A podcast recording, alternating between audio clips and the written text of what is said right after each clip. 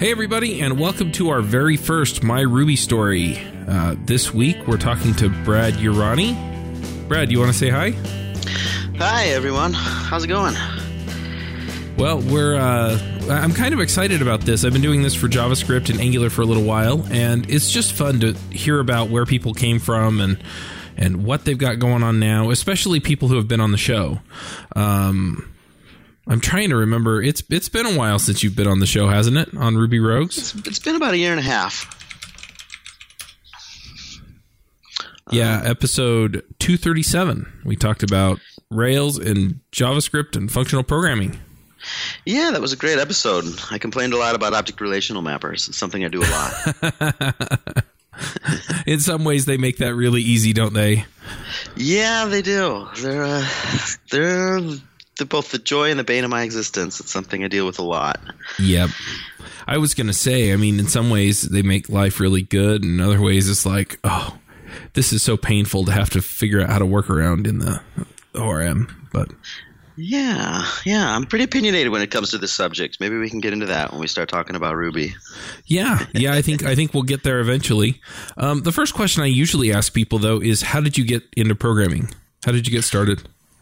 So I was I was pretty lucky. Um, really, the first thing I ever programmed was a TI-83 calculator. It was really a way for me to uh, you know be distracted and slack off during math class. You know by writing by writing small games. You know in the built-in uh, basic language they had, uh, which was no easy feat uh, to be honest. Um, those those calculators, those you know black and white graphical calculators, have a pretty primitive version of BASIC mm-hmm. on that doesn't have any functions. So I had to you know get in there with uh, with with goto and label. Um, there was no really really easy way to share code. So um, programming on those little screens, you know, with limited variables. The the, the variable they had 26 variables A through Z, right? Five lists that could only hold 99 items, and that was pretty much everything you had as as far as memory. Um, and so uh, I made some cool games, some like graphical solitaire games and things like that when I was, you know, 13, 14. Um, I got a computer when I was, I think, probably 13, uh, Macintosh LC2, and that was real fortunate too. The timing was real good because uh, my mother was a real estate agent and had to get on the MLS using a modem, so she bought me a modem for Christmas, and that was uh, that was right at the very beginning of the consumer internet in the early 90s. It was it was really it was really when there was internet but no web you know, were, were, the main ways of like exploring the internet were through through Gopher and WAIS and Archie and things like that that no one's heard of anymore. Um, and there was there was a primitive World Wide Web, but no one really used it. So I was really lucky in that I, I was a teenager an early teen. Um, so all through my teenage years, um, I watched the web evolve. I was sort of a, a participant in the early uh, the early consumer internet and watched the web grow up, and um, that was really neat. So I started writing HTML, doing web pages in the very early days, in the modem days, and um, I kind of lucked out because it's like you know I had friends who had modems who got them before me, but they did BBSs and they continued to do BBSs through the early days of the internet. Where I got on, where my first real exposure was right on the internet. You know, other people had AOL or CompuServe, and I got right in on the internet through, through dial-up uh, which was just really neat. I, I kind of consider it kind of a historic moment that I lived through, um, and that was really encouraging for a young man like myself. Um, that was a it was great because I ended up uh, starting a business actually when I was 16. I sold yo-yos online. I was one of the very first, um, you know, online stores, uh, it was so early they didn't take credit cards over the internet back then, so I had to have people mail me checks, and I sold a custom branded yo-yo. So I had these. I would wow. buy yo-yos. I would buy yo-yos in bulk. They were called Cosmic Yo-yos, and then um, what you do is you'd have custom pogs printed. You remember pogs, those mm-hmm. like, milk yep. cap game, and the the pogs fit in the sides of the yo-yos. So I could have the pogs printed with my logo, and then I'd insert those into the sides of the yo-yos. And I sold cosmic yo-yos back when I was 16, back in the early days. Wow, that's cool. amazing. yeah. So then I never really, I didn't really, I did HTML on the computer and I did programming on the calculator. I never really put them together and really programmed the computer until until uh, Netscape version 2 came out for Macintosh, which was the first version that supported JavaScript. And that was a day that changed my life. I actually have 21 years of JavaScript experience. I started, uh, I, I, didn't get on the very first day because the first version of Netscape came out for PC. I didn't get to use it till, till the Mac version came out three or four months later. But I have 21 years of JavaScript. Uh, that's really kind of where I started doing computer programming. But JavaScript was really terrible back then. I mean, it, it was half supported, it didn't really work half the time. You couldn't really do much with it. Um, that's kind of how I got started. That's really interesting, and it's interesting too to me that it, it kind of mirror mirrors a little bit my own uh, journey. I mean, I didn't do a ton of stuff with JavaScript, and I didn't have a Mac, but um, you had like one model before me for the TI calculator. I had a TI eighty five calculator that I was doing a lot of that stuff on, and then um, yeah, I, I got into building sites on GeoCities and things like that. I mean, just just to goof around. I think Angelfire was another one that I played with. Um, yeah, but it broke yeah. my heart. It broke my heart when Yahoo took down GeoCities. For those of you who don't know, GeoCities was like a really early um, experiment from the early '90s where you could. Um, it was a it was a way to for, it was a it was free hosting for a website. If you had yep. some static HTML pages, you had free hosting on these GeoCities, and Yahoo acquired it years back for hundreds of millions, and then did nothing with it, which is what they did with everything they bought. And then finally, like a few years ago, they finally just like took the old GeoCities offline. It was still there as sort of an archive, as sort of like a you know a museum exhibit back into the early internet, and really upset me when they took it down. Yeah, well, if they're not making money at it, as a business, I can see doing that. But yeah, it's sad because, man, the good old days, or maybe the not so good old days. Um, but yeah, yeah, that that was kind of where I got started as well, and then, um, you know, I, I didn't really take programming seriously again until I was a professional. But yeah. it, it's it's interesting, yeah. Twenty one years of JavaScript experience. it's true. I was doing it wrong for most of that time. I'll admit. I didn't. Uh, really so was, was everyone else. And, but you couldn't really do much with it back then. Back then, yeah. Java was the rage. People forget, but the reason Java was invented was originally for the browser. They had these things called applets. Yep. Where you would you would program kind of an application in Java, and it would load through a Java plugin onto the web page. Um, and it, it never really took off because it was way too slow because modems were so slow back then. Downloading mm-hmm. a Java applet was way too cumbersome um, you know, JavaScript is really a temporary sort of deal that they released in a hurry as a holdover until they got Java ready. And turns out Java never got used for what it was originally designed for, which was these applets, and ended up becoming a server side technology, which is not what it was built for. Right, but to do anything real, real hardcore and really, you know, complex on a web page, you had to use these Java applets. But the technology was too slow; it never caught on. Yeah, well, it's the way of a lot of things we find. Um, how did you get into Ruby? It was through. It was accidentally. It wasn't intentional. I actually, um, I actually only got into Ruby about three years ago. Uh, it was um, I had actually been a .NET developer for most of my career, um, working for uh, I worked for an e-commerce company for a while and a few other uh, companies in St. Louis, Missouri, where I'm from, and um, I went to work for a social media startup, uh, and, and, that was my first exposure to open source software. That was a PHP shop, and I only worked only worked there for six months, but that's when I converted some from .NET to open source technologies and, and Linux. Um, and then uh, after that, I moved to a startup called Upside, which was a financial uh, startup. Um, we made a, a, what's called a robo advisor. So if you've heard of like Wealthfront or, or Betterment, uh-huh. which is basically autom- an automated investment service, right? We were licensed uh, investment advisors, and we had sort of an algorithm that could kind of pick optimal portfolios for you. Um, that was my first exposure to Ruby. Um, you know, I, I inherited as as uh, as director of engineering, which is basically CTO. I joined the shop uh, you know, basically tasked with rebuilding an existing prototype Ruby on Rails app. Uh, so my team and I, we rebuilt that uh, in Ruby on Rails again, um, and that was my first exposure to it. Um, so it was kind of by accident. I had heard about it and never really looked that closely at it, um, and then just kind of got thrust into it and had to dive in feet first. And um, that was interesting what I found. To be honest, I hated it at first. it took me it took me a long time to, to realize, you know, its merits. Um, it was it was sort of uh, it was not a healthy relationship to begin with because I was used to C sharp and Java and certainly right. type languages, and I, I really missed some things, and I sort of misunderstood Ruby and what makes it great. Um, now I love it, but uh, it, you know, it took me a while to get used to it.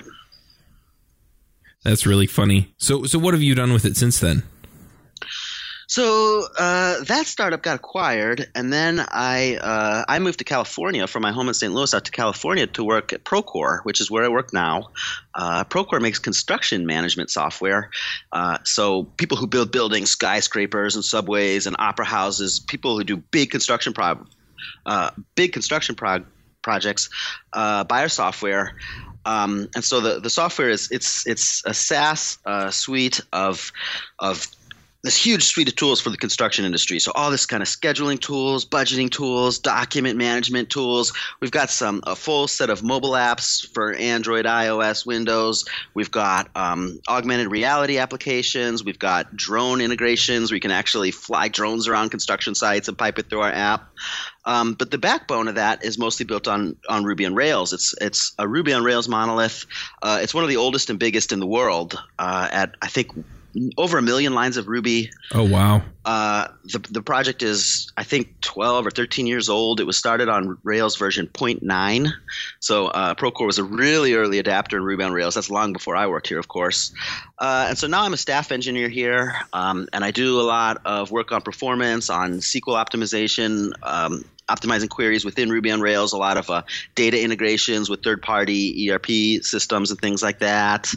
Uh, let's see i do um, i do a lot of work on our database migration tooling and stuff like that. We have we have some interesting problems which i'll get into in a bit. Um, but uh, so basically I, I, went from like a really small basically greenfield uh, startup ruby on rails project to one of the biggest oldest most mature ruby on rails projects in the world. I think shopify's got us beat. They may have like three millions of lines of ruby in ours but ours is right up there some of the biggest. Uh, so i've seen it from both ends um, both rapid development early startup stage and big mature product. Um, and uh, it's really interesting to see the those how it differs and how something like that scales. Not so much in technology terms, but like in people terms. How um, you know, for instance, we have here at, at Procore, I, I think we've got we're growing so fast I can't keep count, but I think we've got 50 backend developers who are working on this Ruby app. Oh wow! And uh, so it's a totally new dynamic. You know, seeing how a team of 50 all working on one Ruby and Rails app is, you know, how that how that works and the best way to accomplish that and uh, keep that running smoothly. It's a. It sounds like a zoo to me. you know, it's uh, and it works really, really, really well. Honestly, you know, before I moved out here, if you had told me we've got a giant monolith with 50 developers all working on the same time, I would have predicted chaos. And that's not the case. We actually succeed phenomenally at it. Um, it's kind of interesting. I think the, the key to that is is really trusting people to make their own decisions. You know, we've got one app with I think 14 squads of four to five developers on it. Um, you know, what we do is we don't overprescribe mm-hmm. and, and tell people how to do their architecture. We kind of let each team make their own sort of decisions on how they do class design and how they do testing. Uh, and that works surprisingly well when you give people autonomy and you trust them to do their jobs right, right, and you don't interfere or try to micromanage. Uh, amazing things happen, and um, you know we succeed brilliantly at it, uh, and um, and it works really, really well you know the, the the there's a trade-off there. The trade-off there is when you've got 14 different teams working on one app and you know you don't enforce that everyone uses the same style of class design you know or the same style of tdd or whatever you know different parts of the app can look a little bit different. You know what i mean? Because different mm-hmm. teams have different styles and things like that and we encourage that and um, that's what we want. Uh, you know the trade-off is that you know as you surf through the app or you get into tools parts of it you've never worked on before sometimes it can look a little different but it turns out that that uh, that's a big boon to our ability to um, to deliver features quickly. You know, get value in the hands of our customers. Um, and part of it's the human motivation of that. You know, giving people the autonomy to make their own design decisions and things like that. Uh, really. Um, I think motivates people to be better workers and feel like they're more invested in their work instead of having you know someone dictate the architecture you know or how to do class design to them. Yeah, uh, and that makes sense. It it's still I don't know. It seems like with a group that large, you would need more heavy, you know, or heavy guidance and heavy collaboration as opposed to more free form. But I, I guess it also boils down to the type of person you hire too. So if you hire people that are going to get in, they're not going to cowboy code their way through something, um, you know, and everybody kind of agrees on at least some of the fundamental tenets. We're going to have tests. We're going to do the right things in the right places for the right reasons. Then, you know, maybe, yeah, you have stylistic changes, differences between groups or things like that. But you know, ultimately because everybody's working in the best interest of the company and nobody's out there to try and make their name in the company or do, you know, crazy stuff because they know it affects everybody, then yeah, you know, maybe that could work. It, it does. I mean, you know, to make this work, hiring is the most important thing we do. Uh, our acceptance rates for engineering applicants, I think, is like six percent or something crazy low. Uh, just because we really want the best people. You know, sometimes we've had people, you know, who are these brilliant engineers from Google or Facebook who are coming down from Silicon Valley, and you know, they have engineering skills that we really, really, really want.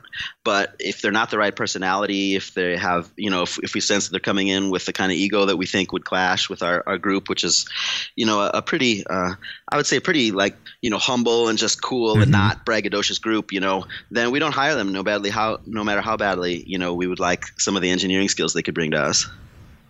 That's cool. That's really cool. It seems like if there's one mistake that a lot of companies make, when it comes to their development teams it's the hiring. It's it's them bringing in people that just don't mesh. Or at least um, bringing in people because they want those engineering skills without considering all of the other things like somebody's actually got to work with this person and manage this person. Exactly. That's right. I mean culture is really really important. Yep. Well you want to keep all the other people happy so. Exactly um, so I'm curious because most people I know, when they go out and look for a new job, they they want to stay where they are.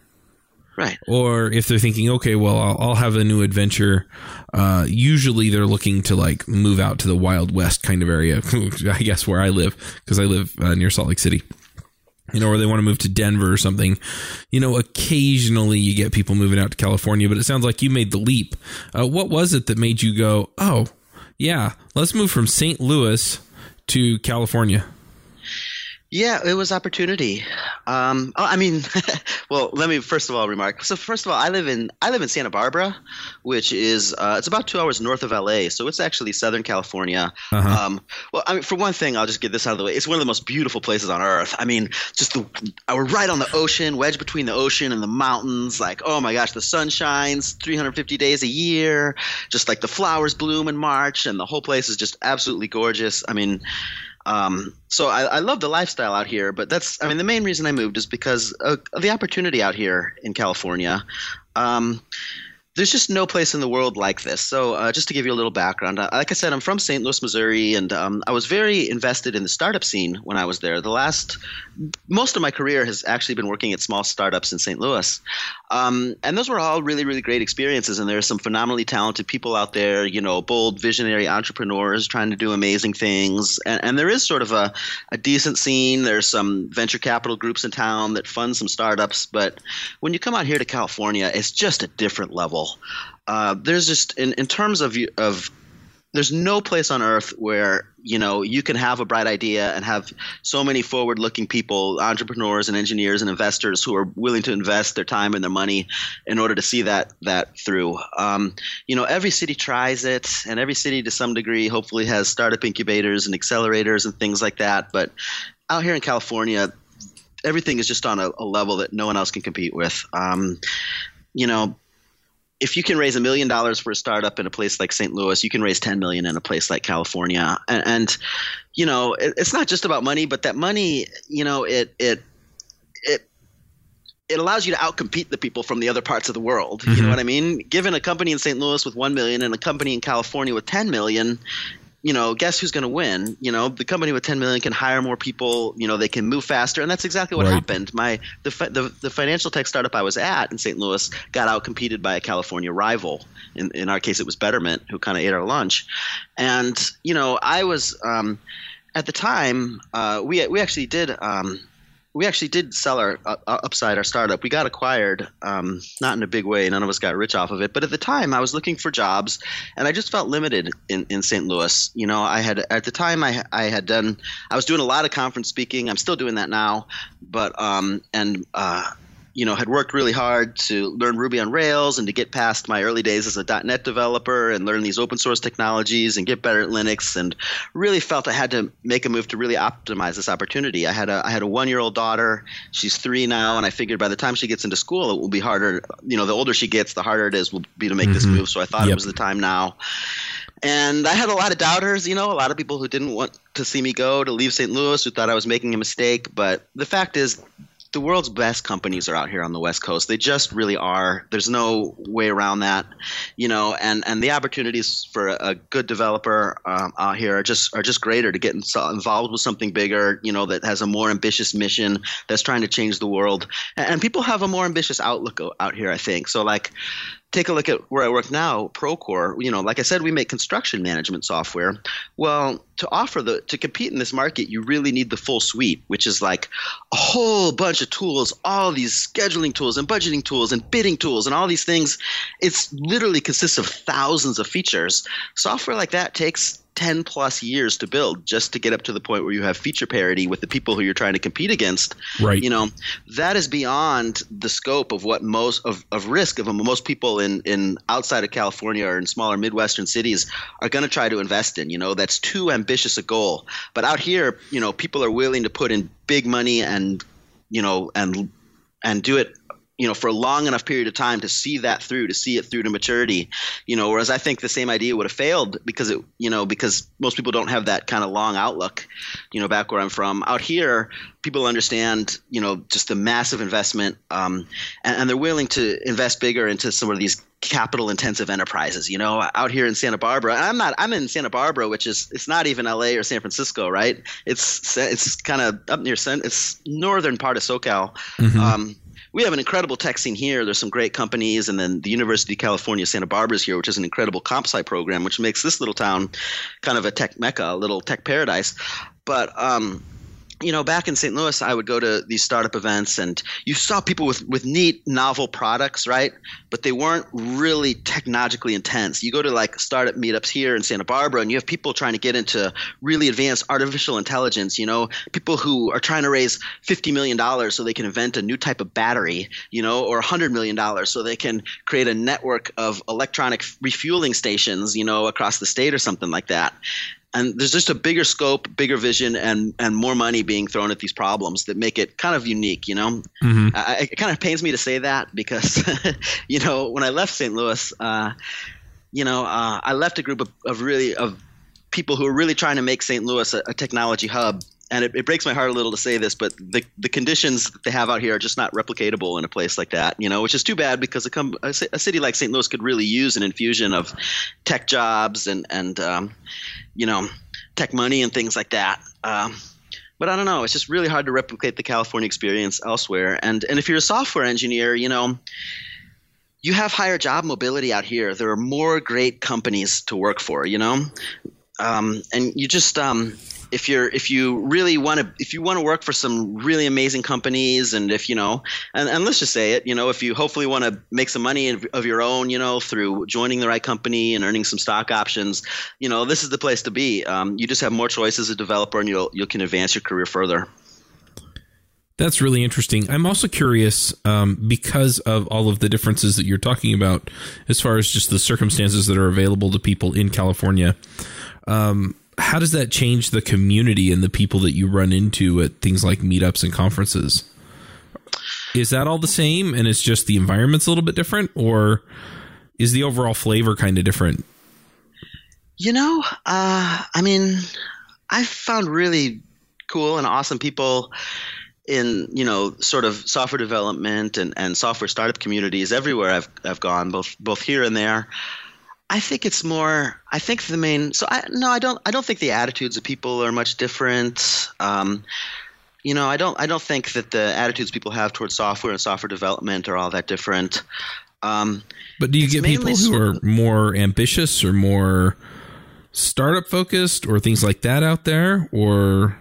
I think people are just. I think people realize that the resources are here both in engineering talent and fundraising capability to take on bigger, more ambitious things. Mm-hmm. You know, things that have a longer outlook, that need more money, more capital to get started or get to market. You know, people realize that there's a bigger support network um, so that they can have bigger ideas to do harder things. That makes sense. It's interesting to hear you talk about that because um, you know, I'm just going to tie this back to where I'm at. Um, you know, Salt Lake City has been growing quite a bit in that particular area. You know, and I don't know if it's a tech hub that's comparable to you know San Francisco or New York or you know some of those areas, but we're seeing more investment come in here and more tech jobs show up and you know bigger companies build offices out here and stuff. And so it's it's interesting and I don't know what that mix is. Like if there's something about us here that makes it an interesting place to kind of invest as maybe a, a, third or fourth option after some of the bigger markets on the west or east coast. Um, yeah. But yeah, it's it's really interesting to see just how, yeah, how that's changed the outlook for people on things, and then the community at large. You know, there are a lot more people who are looking now to start a company and get it funded and get things moving and you know, and finding those resources and, you know, how many of these investment firms are looking in places like here or maybe Austin. Um, but then in other cities, you know, they're fighting tooth and nail to try and grow the tech community there and, and, and have these kind of options. And for whatever reason, it's just not going as quickly as they would like. Yeah, yeah. There's there's there's a higher level of risk taking out here that I think you need in order to really you know, form really ambitious companies. People throw, I mean, there, there's a downside, which is sometimes people throw huge amounts of money at companies that don't seem to really have a plan. Right. I've seen a lot of money wasted out here chasing ridiculous companies and things like that, you know, but mixed in with that is people who are right, you know, willing to write a check with an extra zero on it, you know, because there are just more billionaires out here and hence there are more mm-hmm. venture capital firms with more money and they're able to invest in bigger things. Um, so and and that that trickles down you know if you if you're an engineer a software developer and you're looking through for the biggest opportunities um, you know whether your interest is is you know becoming the best engineer you can be or you know or you know making a little money yourself um, you just have more opportunities here because there's the concentration is greater you know? Yep so so, so it's neat. It's it's really neat to see that. Um, you know, I didn't know if I would like it out here. Uh, I'm really glad I made the switch. You know, not only is it sunny and beautiful out every day, but uh, you know, it's just. Uh, I feel like um, you know I intend I love my job so I intend on staying here a long time. But if someday I did move on, you know I feel like I'd have more options, more opportunities, and things like that. Um, so I, I think it was a it was a good move. So I'm curious, um, and this is usually the next question I ask. I usually don't go into why'd you move to California with people, um, yeah. but the next question I usually ask is, you know, have you written any libraries or projects, or you know, have you posted blog posts or videos, or done other things that people would notice or have noticed you for in the community? Well, most people know me from my conference talks. Um, mm-hmm. I'm a very very prolific conference speaker. Uh, I think I've done 20 or so in the last year. I'm, I'm sort of unofficially wow. our, our um, I'm sort of on the last two years, not not 20 in one year. Probably I've probably done 20 in the last two years. Um, but I'm sort of unofficially our developer evangelist. Um, so I gave a talk at uh, RailsConf uh, last year and RubyConf uh, you know, back in San Antonio, and I'm speaking at RailsConf again next month. Uh, I was in uh, Poly PolyConf in Poznan, Poland. I did uh, RubyConf Taiwan. Um, so that's mostly how people know me. I, I, I really enjoy uh, conference speaking, and a lot of people uh, a lot of people tell me they, they really enjoy my talk. So I've kind of gotten a following of, of people who uh, who are really interested to see which talks I'm going to give next, and that's kind of been fun. Cool. So what are you working on now? Good question. So now, uh, like I said before, I do a lot of. Um, I work on a team that does a lot of data integrations, um, moving big amounts of data back and forth between our systems and third-party systems. I've also dived in, uh, started doing React for the first time. Um, so uh, I'm taking some pages that were written in Ruby on Rails and just classic, you know, using ERB, uh, and I'm converting them over to React apps. To um, I wouldn't call them spas, you know, because they're, they're mm-hmm. not quite that size, right. but some, some pretty some pretty ambitious, uh, you know. Um, really dynamic front end web pages. Uh, that's that's been really interesting. Um, diving into that for the first time. Now you say interesting, but sometimes interesting is frustrating, and sometimes interesting is really fun. Yeah. So I'll tell you about uh, I'll tell you about what I think about React, and uh, it might be a slightly different story than you're used to hearing, folks. Uh, on the on the technological end, I love it.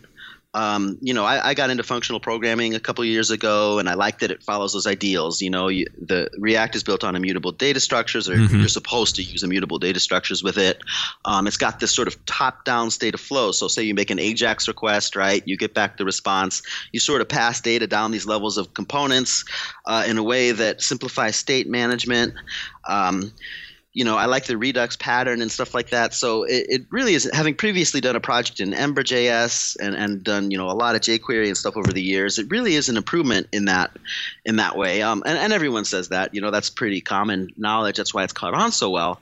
There is sort of a downside to React I found uh, that I think a lot of people don't talk about very much, which is the React piece is really kind of only one piece of a framework you need, right? It's kind of mm-hmm. the view layer but if you want to build something ambitious with it, like a pretty sizable application with a lot of capabilities, you have to add a lot to it. You know, for a while you, you want to you want a, a, library that follows the Flux pattern. For a while, everyone was using a different one. Now people have sort of settled on Redux, but even that's not quite the whole stack. You know, you need to yeah. set up build tools. You need to choose usually some kind of uh, like functional library for list operations, like an underscore or a, or a immutable JS, or um, usually you pair that with some kind of functional library to do currying and stuff like a Ramda.js or something like that. Um, you know, you need to figure out some kind of solution for a store, some kind of in-memory database or something like that. I mean, you don't need all this stuff. You don't have to, but if you're going to do something really ambitious, there are a lot of sort of pieces you need to add on. And not not all the community is quite on the same page you know there and the things change real quickly. And the downside of that is you end up kind of rolling your own stack. And once you roll your own stack you don't have like a single definitive source of documentation. You can't just pick up a book that teaches you how to create in a you know create an app in the framework you've created. Or if you hire someone new you can't say oh just read this book you know because you've half the stack is sort of custom built. You know what i mean? Mm-hmm. and there's a real downside to that. So while i love the technology um, it can be a real liability, you know, once you start going overboard. You you can be tempted to real fast go mm-hmm. overboard and build up this huge framework, and then realize that you've created a, a, pretty big burden in trying to onboard new developers, you know, or, or just keep the thing up to date as all the dependencies change and as the community moves on to newer, shiny libraries and things like that. Um, you know, which could kind of leave a trail of like older apps in its place. You know, like um, you could start on Re- if you started on React one year ago when you built one page in React, and then you built then you added something and built the second page in React, and you added the third library and did the third page in React. You know, you've kind of got apps across your larger application, all of which are using like slightly different mixed and match pieces of the libraries, right? Which can, right. which can, which is a, you know, kind of a downside to those technologies that isn't talked about much. Whereas on the other hand, if you pick something like Ember.js, all the tools you need are right there out of the box. You know, you just go and it's got kind of everything rolled up. Um, so I don't know. It, it's interesting. Like I said, I like the tech, um, but uh, keeping up with it can be a real chore. Yeah, I've I've kind of gone the other way with Angular, and yeah. uh, there is some infrastructure you can add to Angular, but it's a much more fully featured framework as opposed to what React gives you. Um, yeah. Just plain vanilla React. And like you said, you pull in the other pieces. I have done a little bit of React Native though, and it's interesting yeah. to see how a lot of that comes together. But again, you know, you wind up composing a lot of other pieces on top of it in order to get what you need. Yeah. Yeah, that's exactly right. So uh, the last question uh, that I usually ask people for is picks. But before we do the picks, um, I'm curious if people want to see where you're going to be speaking or follow you on Twitter or something like that, uh, GitHub, things like that. What do they do? Yeah, Twitter's the best. Uh, my my uh, my Twitter handle is just my name, Brad Urani, B R A D U R A N I. Uh, I got plenty of videos. I've got a blog online called Fractal Banana, which has a lot of my conference talks on it, videos of my conference talks from previous Ruby and Rails confs and other things like that. Um, and I, I, do a lot of talks about databases. I love relational databases. Um, I love explaining to people. I, I, have some talks where I actually explain how they work, how the query planner sort of creates the query for you, what goes on when you run a SQL query. I've got some talks about Active Record and how to use it properly, and, and Active Record in comparison to Ecto from from uh, from from Elixir Phoenix. Um, and if you're interested in that stuff, check out what I have. I did a great talk at RubyConf about immutable data structures. Um, so if you so like we know that like in the React world and the functional world, people use these immutable lists and immutable data structures. Uh, but I did a talk on on actually how they work. You know how they're actually you know immutability is actually enforced, um, and why you should use these and what the benefit is in terms of performance and features and things like that. Um, so check out Fractal Banana, which is my blog, and you can see the find the recordings of all those. All right. Well, um, let's go ahead and do some picks. Cool. Uh, am I allowed to shamelessly plug the company I work for first? Do it. one of my picks. Do it. uh, so I, I, work at Procore. I think we're one of the best companies on earth. To use a cliche term, we're a unicorn hypergrowth rocket ship. Uh, we're hiring like mad. We're in beautiful sunny California, Santa Barbara, which is not LA, not San Francisco. We need all kinds of Rails devs, React devs, artificial intelligence devs, HoloLens devs. We're hiring pretty much everything and everything DevOps, SQL, you name it. Um, come work with us. It's great. Uh, let's see. The second pick I have here, I read a book recently that I really like. Uh, it's called The Thrilling Adventures of Lovelace and Babbage. Uh, it's a graphic novel. It's actually the first graphic novel I've ever ever bought and read. Uh, it's by a woman named Sydney Padua, uh, and it's a it's a graphic novel telling the story of Countess Ada Lovelace uh, and Charles Babbage, who were sort of the she's sort of the original first you know computer programmer ever, and he's sort of the inventor of the concept of the computers, you know, in, in the days before electricity, when when um, you know when there were no computers, he sort of invented a mechanical computer. And it's this great graphic novel that um, it sort of starts with their story and then kind of goes off into imaginary land. Like, what if they had actually built this thing? If you're looking for a fun book to get people interested in computers, whether you're an adult or you're trying to buy one for a young adult, maybe uh, it's really a neat book uh, that I really enjoyed.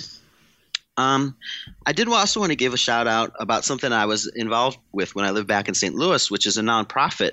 Uh, it's called Launch Code. Launch Code is an apprenticeship program. Uh, they don't call it that, but that's really kind of what it is. Um, it's sort of an alternative to like a if you know people who are getting into um, computer p- programming who maybe have non-traditional backgrounds. You know, it's sort of a, an alternative to the going the boot camp route. Um, this is a nonprofit that puts aspiring programmers into paired pos- paired programming positions at existing companies, uh, and they've just had tremendous success. Um, they've placed I think over 600 people in the last two years, mostly in St. Louis, but they've expanded into Miami, Kansas City. Um, and, and, the reason I shout it out is I think, first of all, if you know people who are trying to get into programming, but maybe are looking for an alternative to the boot camps, which may be a good option for some, but um, you know, also very expensive, somewhat risky because of all the money you spend, and you can go into debt with those things. You know, um, check out Launch Code, um, and I think it's a neat model that's not really talked about enough. People love to talk about programmers love to talk about tech education and how to get people into the fold and help people start careers. And this is a really, really, really neat kind of innovative model, this sort of apprenticeship thing of putting people, you know, aspiring programmers in paired positions. Um, you know, that I, that I think's pretty neat take on it mm-hmm. that not many people are doing. It's called Launch Code. Sounds good. Yeah. All right, I'm going to jump in with a couple of picks here myself. Um, cool. The first one is um, I'm probably going to start releasing these around the beginning of May. Um, so you're probably going to start hearing from me about, um, and, and this comes off of your pick around uh, the company you work for. And um, I'm putting together a product that will help people find better jobs. Oh. So in particular, it's I'm in a job um, and I want to find something better, um, and it walks you through figuring out what that something better looks like, and then uh, goes into how you find the companies that look like what you want, and then how you meet the people who work for the companies that you want to work for, and then um, all the way down to getting noticed and having your resume all together, and uh, you know ways to get their attention.